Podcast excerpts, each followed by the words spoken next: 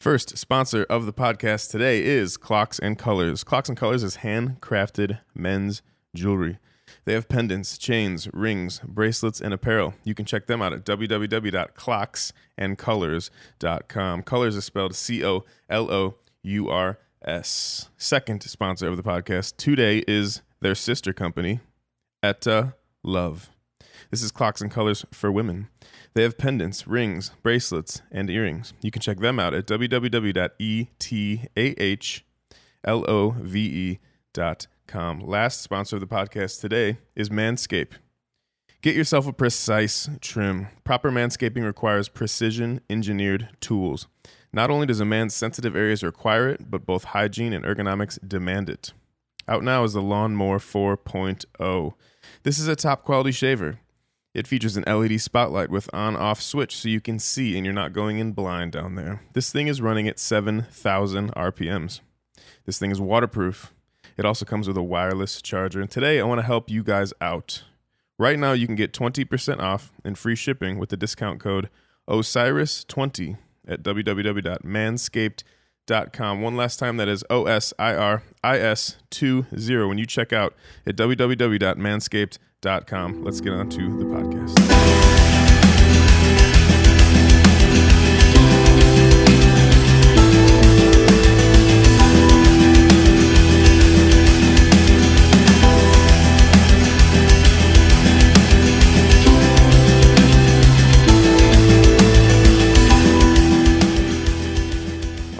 Right, everyone, welcome back to the Infinite Mind Podcast. This is episode 18. Uh, you know what? We're two weeks out from the release of Born of Osiris, Angel or Alien. We just got some statistics. We hit number one in rock and metal. We hit number two in the world, all genres. And we just want to say thank you for that. Um, that's our new record, the new Born of Osiris record. You can check that out at bornofosiris.com. You know, we got CDs, t shirts, coffee mugs, skateboards, I think. Uh, we got stores for every country too. So if you're in Australia, there's a store for you. If you're in Europe, there's a store for you. If you're in America, there's a store for you. And we have them all laid out at bornofosiris.com. But yeah, seriously, thank you guys. We're getting ready um, to go on tour in two weeks. Well, a week and a half, right? So uh, going to Chicago on Monday, and we'll start one week of practice. And directly following that, we're performing in Texas. So we have a, a you know six six shows across Texas. So that's really exciting. And because of the response to this record, we're just adding more songs off of it to play live. You know, I think we had, you know, for this first tour with the album being somewhat new, we're like, all right, we'll do like, you know, we'll do like four or five songs or something. But no, now we're adding like six, seven. We're just adding more and more. And who knows when we actually do a full length tour, I, I just want to play as much as possible, you know. Um, we'd like to, you know, in a perfect world, we play beginning to end. Um, you know, but that's tough. You know, you got an hour long album. I think it's 55 minutes. So that'd be tough. It'd be one of those things where, um, you know, if we played it for an hour, we'd probably only have time for, you know, 15, 20 more minutes of, of the old songs. So it's it's a possibility. I'm not opposed to it. Uh, right now, we're not doing like two plus hour concerts. We like to keep it between an hour and an hour and a half. So it makes it a little harder to do the full record, but it's something I want to do. And if we felt like the demand was there for a full two hour show, you know, I'd love to do that. Or even something, you know, I've seen like Between the Buried Me do things where they'll do one al- uh, one album and then take a break and then do another, something like that, or hits like that. So, and that way you'd have less support opening the show.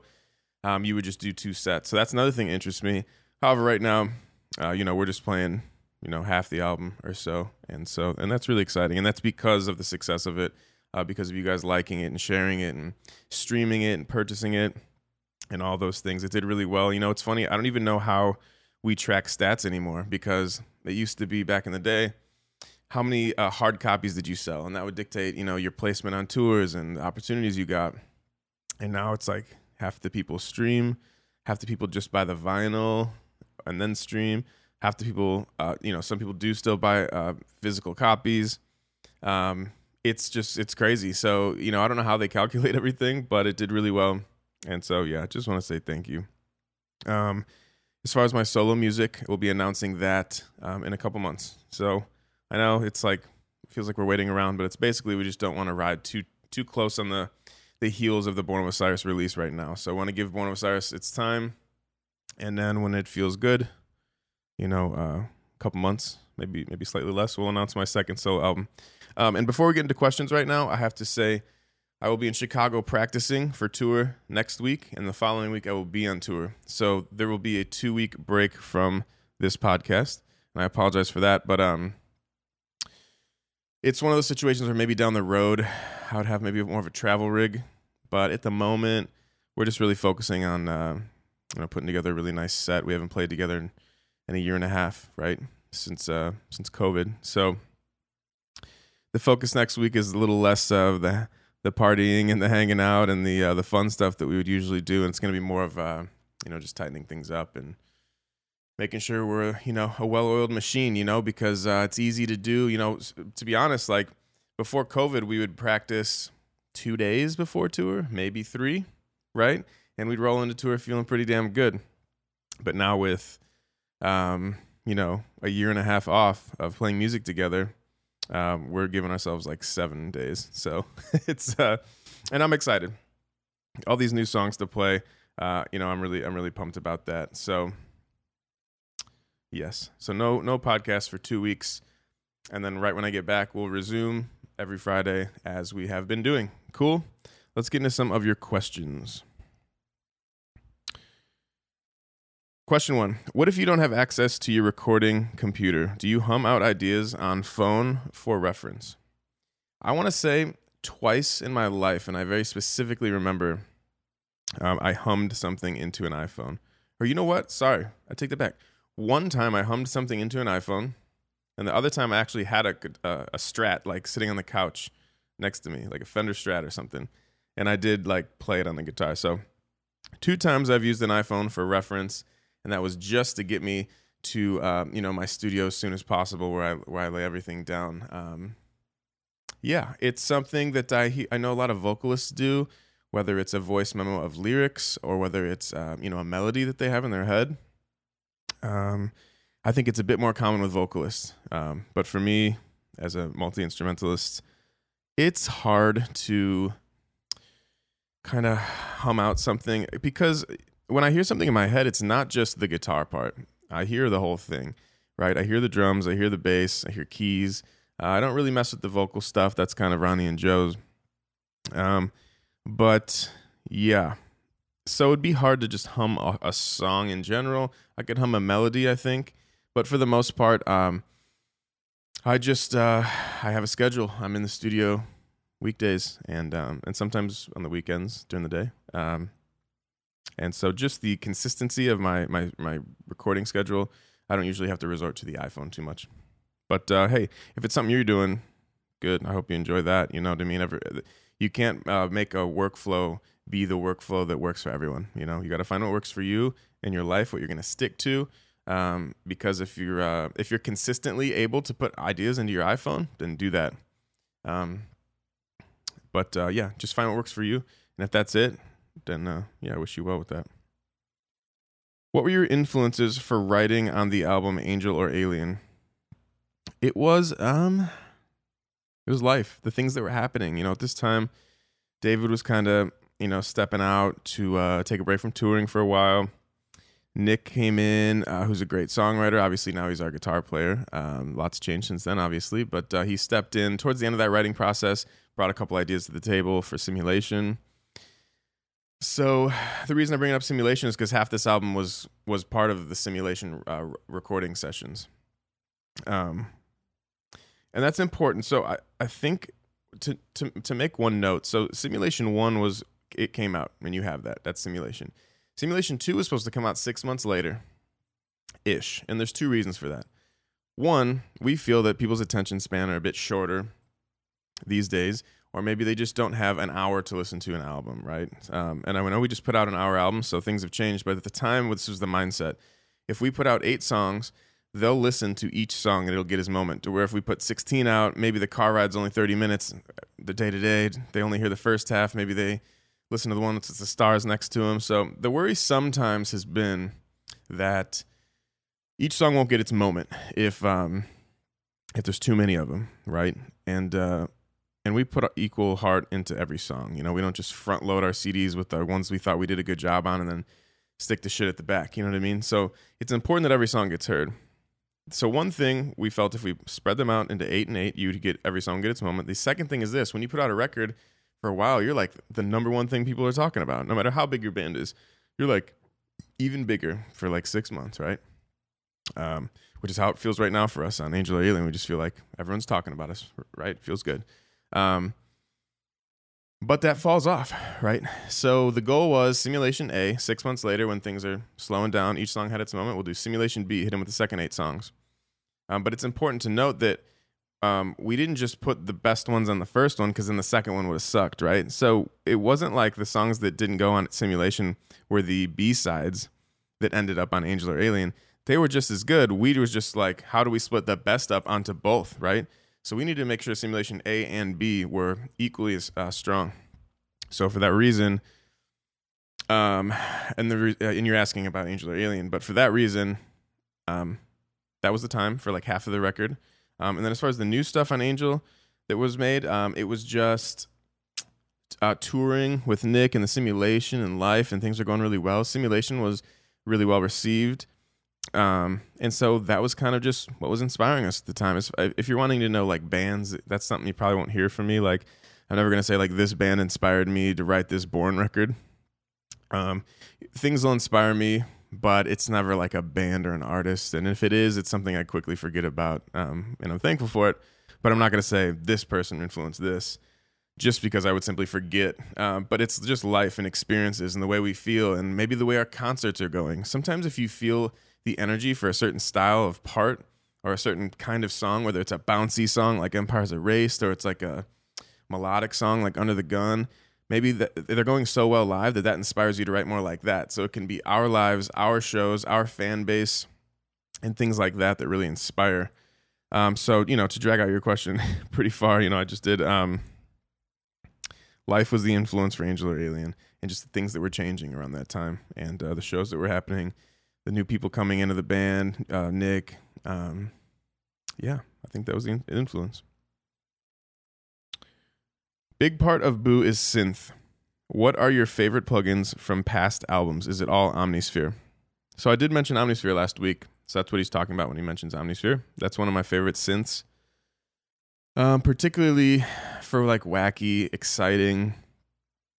Uh, I mean, honestly, it does everything. It really does everything. So I recommend Omnisphere. You're asking me about other synths from previous albums. I forget like what I used for what, but I can shout out things like Exhale. It's a really cool synth. Um, Serum is a really exciting synth.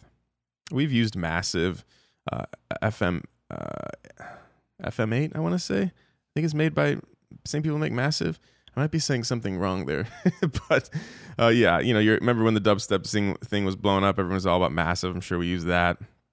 Um, yeah, Serum, Exhale uh, uh, things in Kontakt. So damage. Um, I have this thing called Shevannai, and it's like pr- uh, primarily voices, but they're like elves, and it's really pretty. So I use that a lot. Uh, if you ever hear like a female, uh, could be like an elf from this pro- program called Shevannai.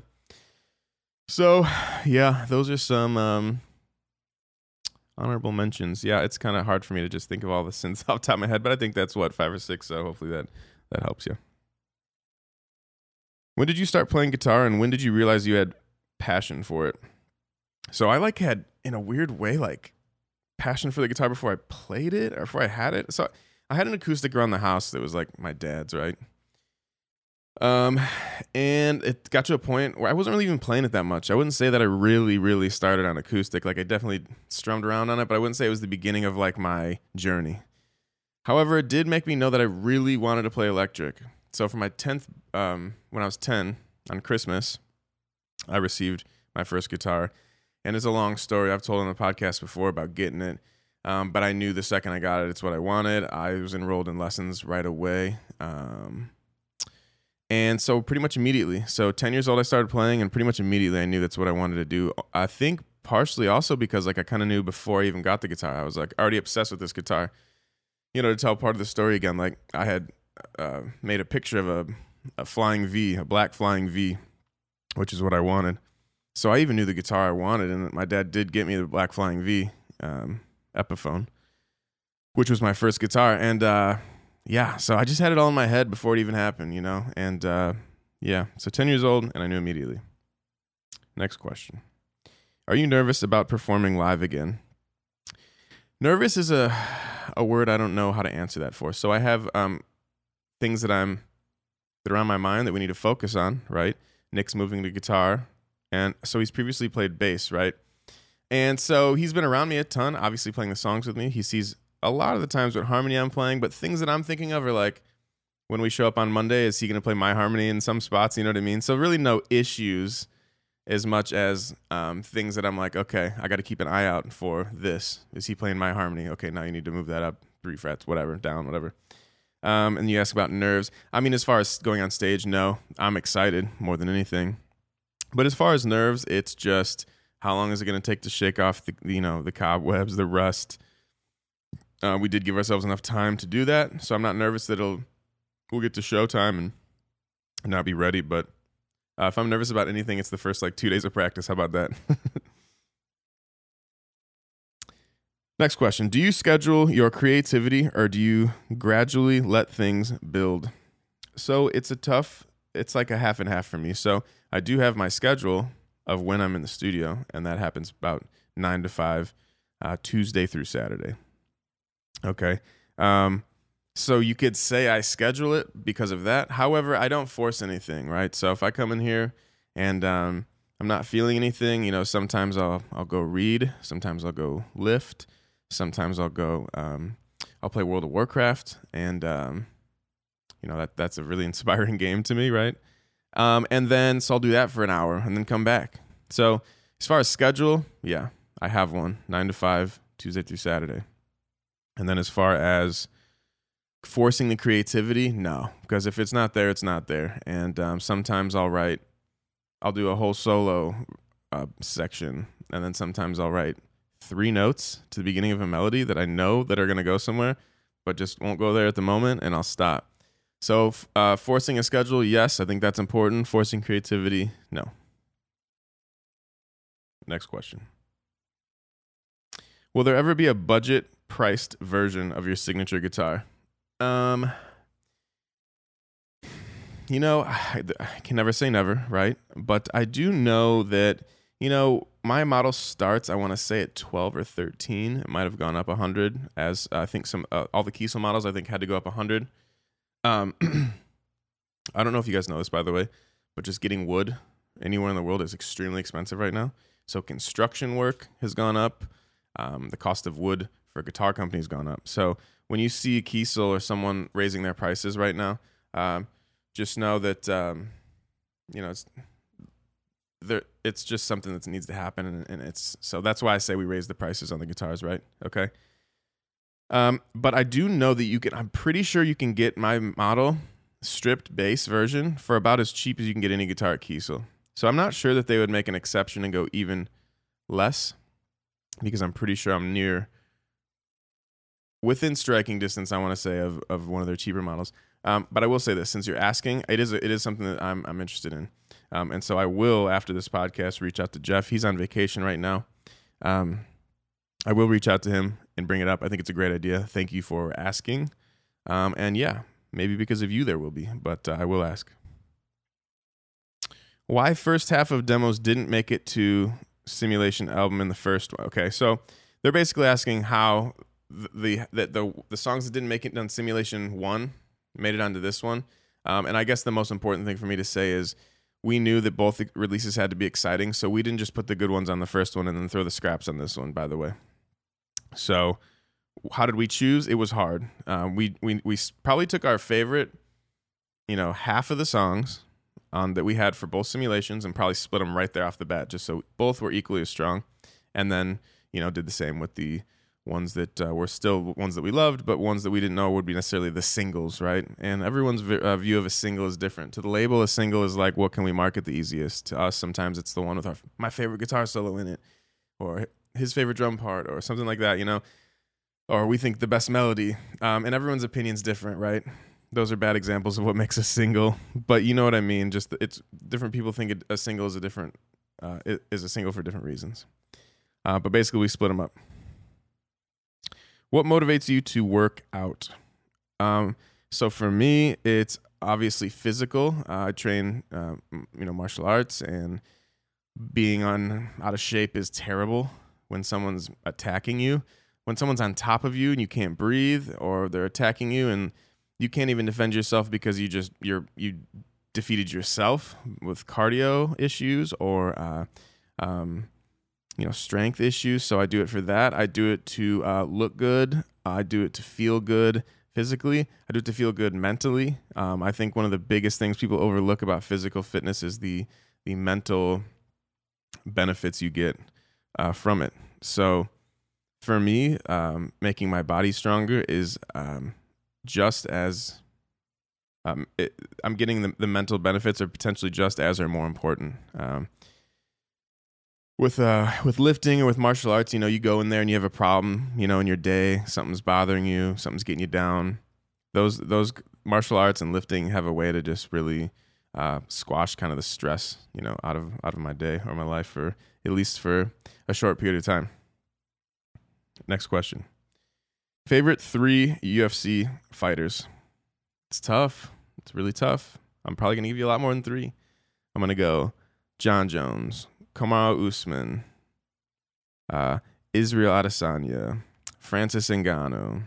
I love Dustin Poirier. What a what a beast in his in his win against Conor the other day, and it's cool just to see his growth. You know, from losing the first one to winning the second to uh, the second and third one pretty easily. Um, I like Rose, Thug Rose. I like uh, Amanda Nunes.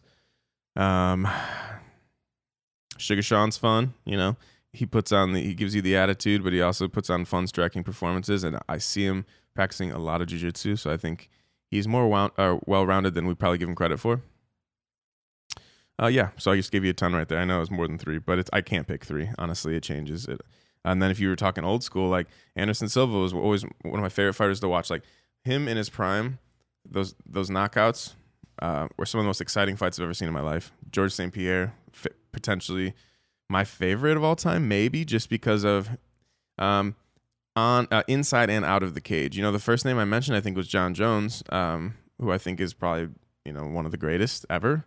Um, but we're talking fighting. You know, I'm not talking about his out of the cage actions. But when, when I think about George St. Pierre, I think of someone who is a role model inside and out of the cage, which isn't necessary, but it's uh, something I appreciate as well. And listen, I, I appreciate the the brash Conor McGregor too, you know, and I the smart ass Sean O'Malley, you know. I, I appreciate all of it. Um, but I hope uh, yeah, that should answer your question. What's the first song you learned on guitar? Um it was probably some cheesy kindergarten melody out of like a guitar book because I started reading sheet music first, which nobody reads anymore in the guitar world because we have tablature. But yeah, it was probably some, you know, child childhood little melody as you begin to read sheet music. Um, one of the first songs that really like set things off for me was Cliffs of Dover by Eric Johnson. Uh, I imagine some time had passed before I was able to hit that one because it's not an easy song to play. Um, but that was one of the first ones that comes to mind where I was like, I'm super proud to be able to play this and, and know this song.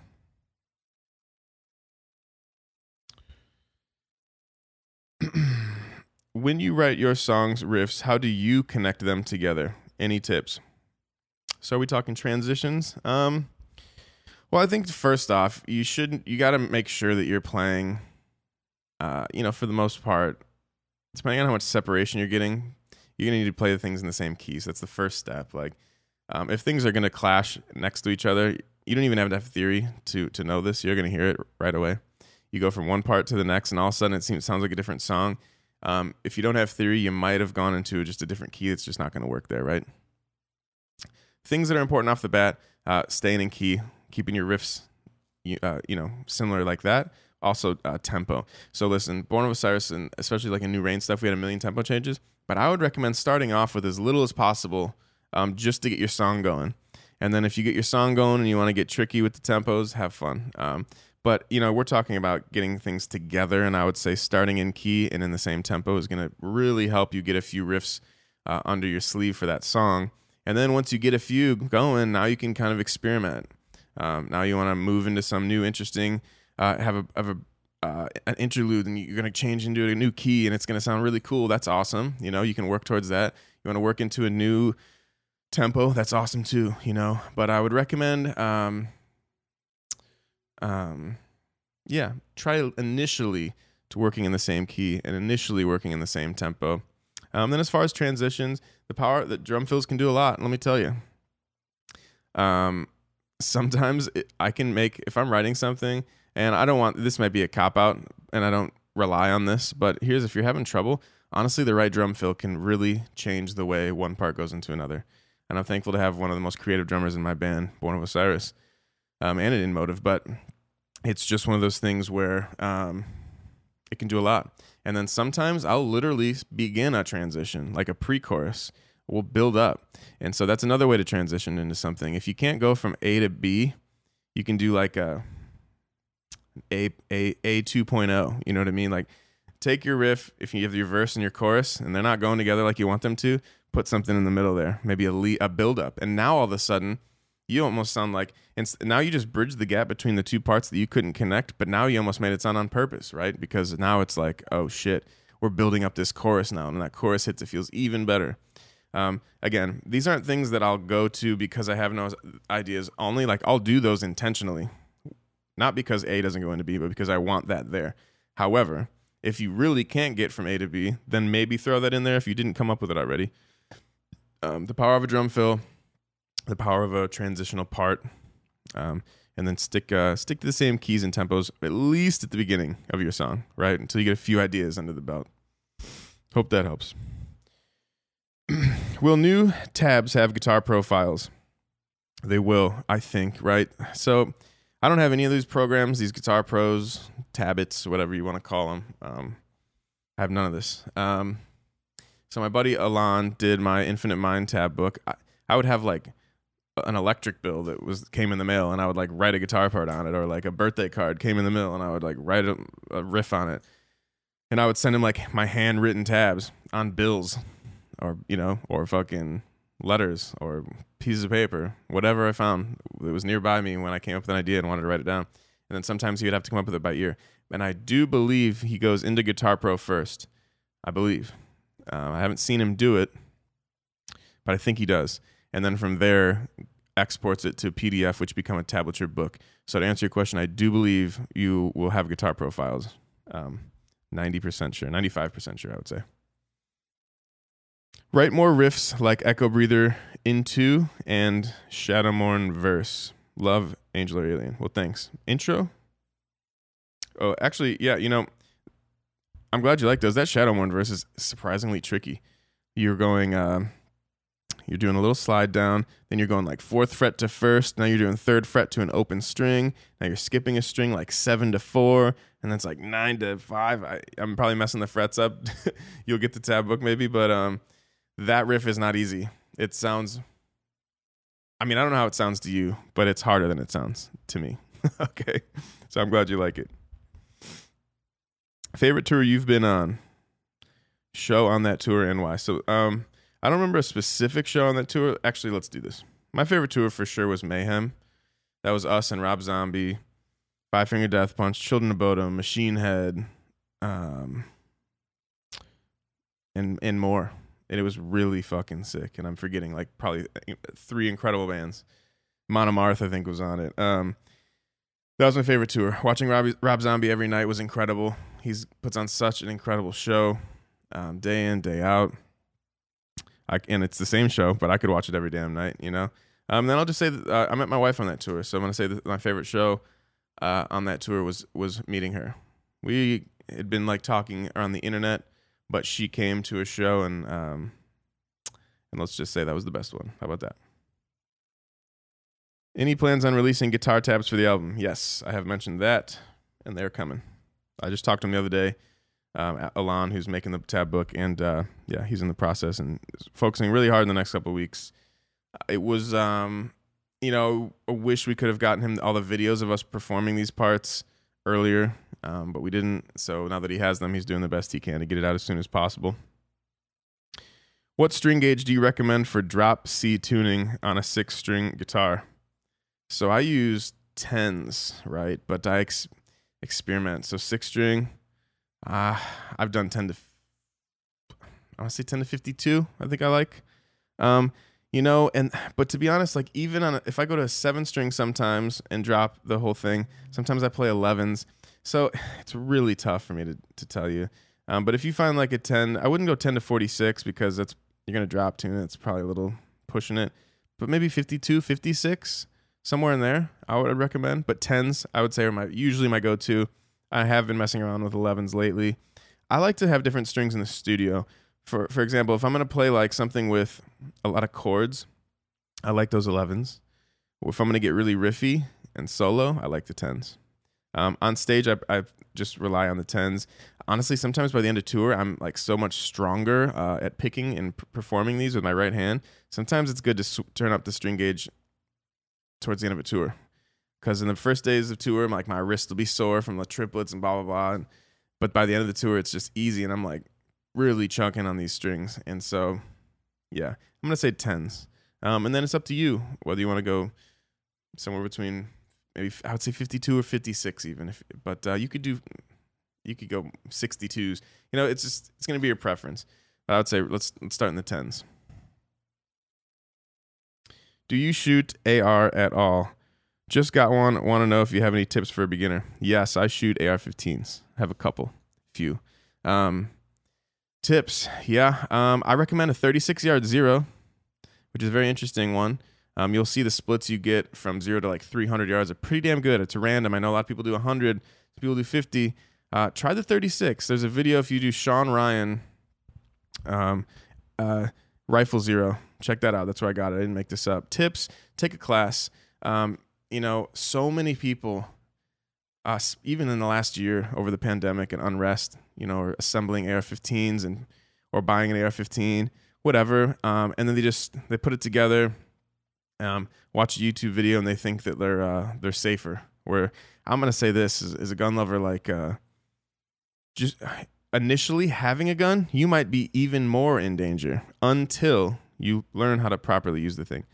So that might be common sense to you, but I'm gonna say this: take a class. A, um, you'll get better. B, it's fun. It's really fun to take these classes. Um, after that, maybe get into some fun competition. So I do like IDPA. I haven't competed with an AR-15. I've competed with pistol.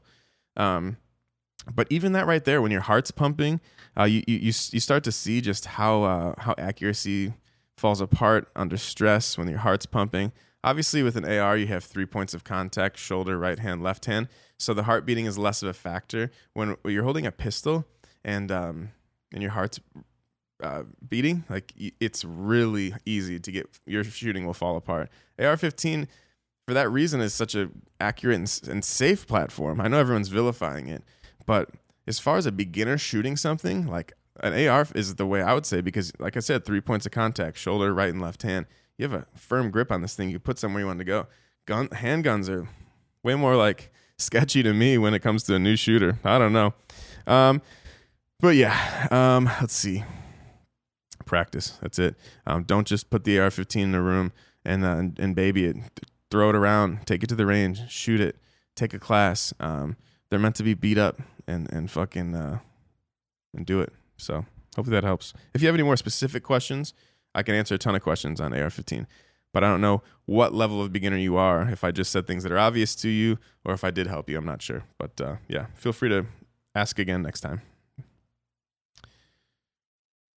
Have you ever written a track specifically for healing purposes other than jamming? Yeah, like all my songs, I've said this before, like um, diaries, like audio diaries for me, you know, and and my guitar playing, especially my lead work, is very um, ex- uh, vocal, expressive. You know, I'm not doing, uh, you know, Sarana where it's like the longest sweep pattern you've ever heard. Like I like to sound like um, um emotional and um and expressive and like a vocal in a way with my guitar. And so for me, uh, often something that I'm doing is is healing. Like my solo records, there's a lot of um not sadness, but like there's a lot of healing and emotion going on.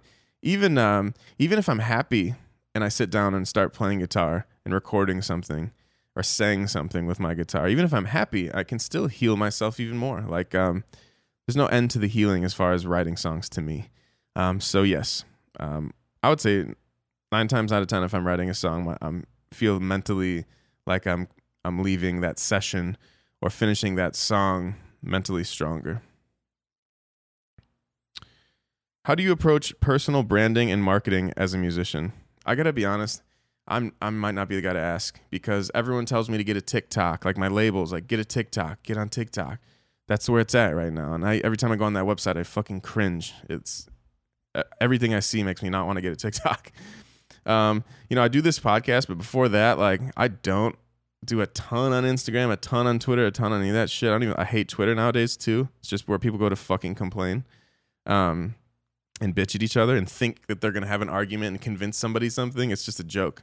Um, so I'm sorry, but I I just feel like I'm probably not the best. I can tell you one thing though: be you.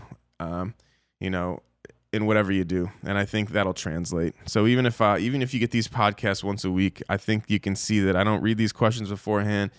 Sometimes they surprise me. Sometimes whatever. There's no editing in this podcast. Um, it's just it's me. It's real, and I think there's authenticity to that that I hope people appreciate. But I can say this: ideally, I would say what you're. If if my label had it perfectly, or people, you know, in in my career, would say post on Instagram every day, Twitter every day, Facebook every day, TikTok every day, and stagger the times. That's what they tell me. But I'm like, shit. If every other day maybe you get something from me on Twitter, I got that button that makes it go to Facebook as well, and and and this as well, and this as well, just with clicking that's what I do. So yeah, I'm not the best guy to ask, but um, I would say my, social media is the way to do it. Do it every day. Stagger your posts on every single one every single day. But that's not what I do because I, I'd rather write a song that lasts a lifetime than put time into an app that could crash tomorrow. What are the best ways to earn a sustainable living as a metal musician without touring? I've heard Twitch does well for guys. I did it at the very beginning of Twitch, the very, very, very beginning of Twitch. Like before it was like fucking cool. I was a partner immediately and I just haven't gone back. I wonder what would happen if I would have stuck to it, but I'm just not consistently playing video games. I'll, I have pockets of times where I'll do video game and then pockets time. Like right now, I haven't played a video game in two months probably. Um, I don't know people do songwriting on Twitch, but I got to be honest, I don't need any fucking distractions when I'm writing and I, and I'm not putting down anyone that does that at all, but I got to imagine that those songwriting sessions would go better if they hadn't have eyes on them and interactions with people while they're trying to write a song. That's just me. Um, let's see what else. Lessons are big for guitar players. Another thing I don't really do. Um, studio work is it for me, just because I have a hand in all of our Born of Osiris albums and my solo albums and everything I do. I'm heavily involved in the studio work, so just naturally something that I enjoy doing for money if I need money. Um, I do it to connect with people, but yeah, it's it's it's probably my best income aside from um, you know being in in the bands that I'm in. So yeah, hope that helps. Favorite song on Angel or Alien? This week it's Oathbreaker. I think I answered this question last week, and it was Shadowmourne. This week it's Oathbreaker. Really having fun with it. Been tightening it up. Um, this album was recorded like before COVID. so when I say we're tightening things up to play them live, it's because half this shit we recorded, made the album, and didn't fucking play for a year, right? So I'm gonna say Oathbreaker today. Can you say hi, dumb guitarist, when you get to Dallas? You don't have to, just asking. Oh, this guy's name is Dumb Guitarist. Uh, yeah, you mean on stage or something? I don't have a microphone. But uh, hi, dumb guitarist here. And if you walk up to me, I'll say hi again. What's your favorite song to play live and what gives it sentimentality? Um, you know, I really had fun in the last record cycle with Under the Gun. I wrote that song a bunch of different times. Everyone kept on telling me it was too pop, it was too not born, and I just said, fuck it. We put it on the record, and then it was probably the, one of the best live songs on the entire album, if not the best live song on the entire album the second that intro kicked in, people were just jumping off their feet. And it was just fucking so exciting to see. It was so exciting. And it's just like after being told it was too poppy, write it for a different project, make it a different style, make it a solo thing, do it within motive, do it over here, scrap it all together, just for it to be like probably the most electric, electrifying born song of the last album cycle. That felt good. Last question favorite video game. It's 100% World of Warcraft. I've played World of Warcraft um, since it, the first one, since I was in high school or whatever. You know, some of the memories of earliest memories of me and Born of Osiris are playing in like internet cafes. The first WoW, World of Warcraft. Um, and to this day, I always play every expansion that comes out. I've had times where I've had to step back because I got so obsessed with it. I wasn't writing music because I love that fucking game. Um, but yeah, I also it's like a part of my writing process sometimes. Like I said, like if I'm in here and nothing's really coming to fruition that I'm writing, um, switching over to WoW for like 30 minutes, maybe smoking a bowl. Um, I'll have WoW on one screen and then like maybe YouTube on the other, and I'll listen to bands I've never heard before, any genre. Um, and then usually I'm pretty inspired within 30 minutes or so. Just the, the, the scenery in WoW, the soundtrack in WoW. If I'm not listening to that, maybe something I heard on YouTube that was cool, whatever. Um, so yeah, WoW's definitely my favorite video game. I imagine I'll play it, you know, till the end of time, right? Cool. That's all for today on the questions. Just gonna wrap up with some tour dates, and how exciting is that? This month, right here, coming up soon. On the 27th, Corpus Christi, Texas, at House of Rock. The next day, on the 28th, we're in Austin, Texas, at Come and Take It Live. The next day, 729, we're in Houston, Texas, at Scout Bar. The following day, on the 30th, we are in San Antonio, Texas, at Vibes Event Center. On the 31st, we're in Lubbock, Texas, at Jake's. And on the 1st of August, we are in Dallas, Texas, at Gas Monkey. And I fucking cannot wait. Guys, thanks for tuning in for another week podcast, episode 18. Um, like I said, it'll be two weeks before the next one because I'll be on practicing in Chicago next week, and the following week I'll be on tour. Um, but right after that, it's a short tour, as I, as I just showed you. Um, right after that, I'll be back every Friday. Um, so hey, thanks for being a part of this community. Anyone new, thanks for you know stopping by. As for the people who've been here most of the time, I really appreciate you. And uh, yeah, I will see you in a few weeks. Peace out.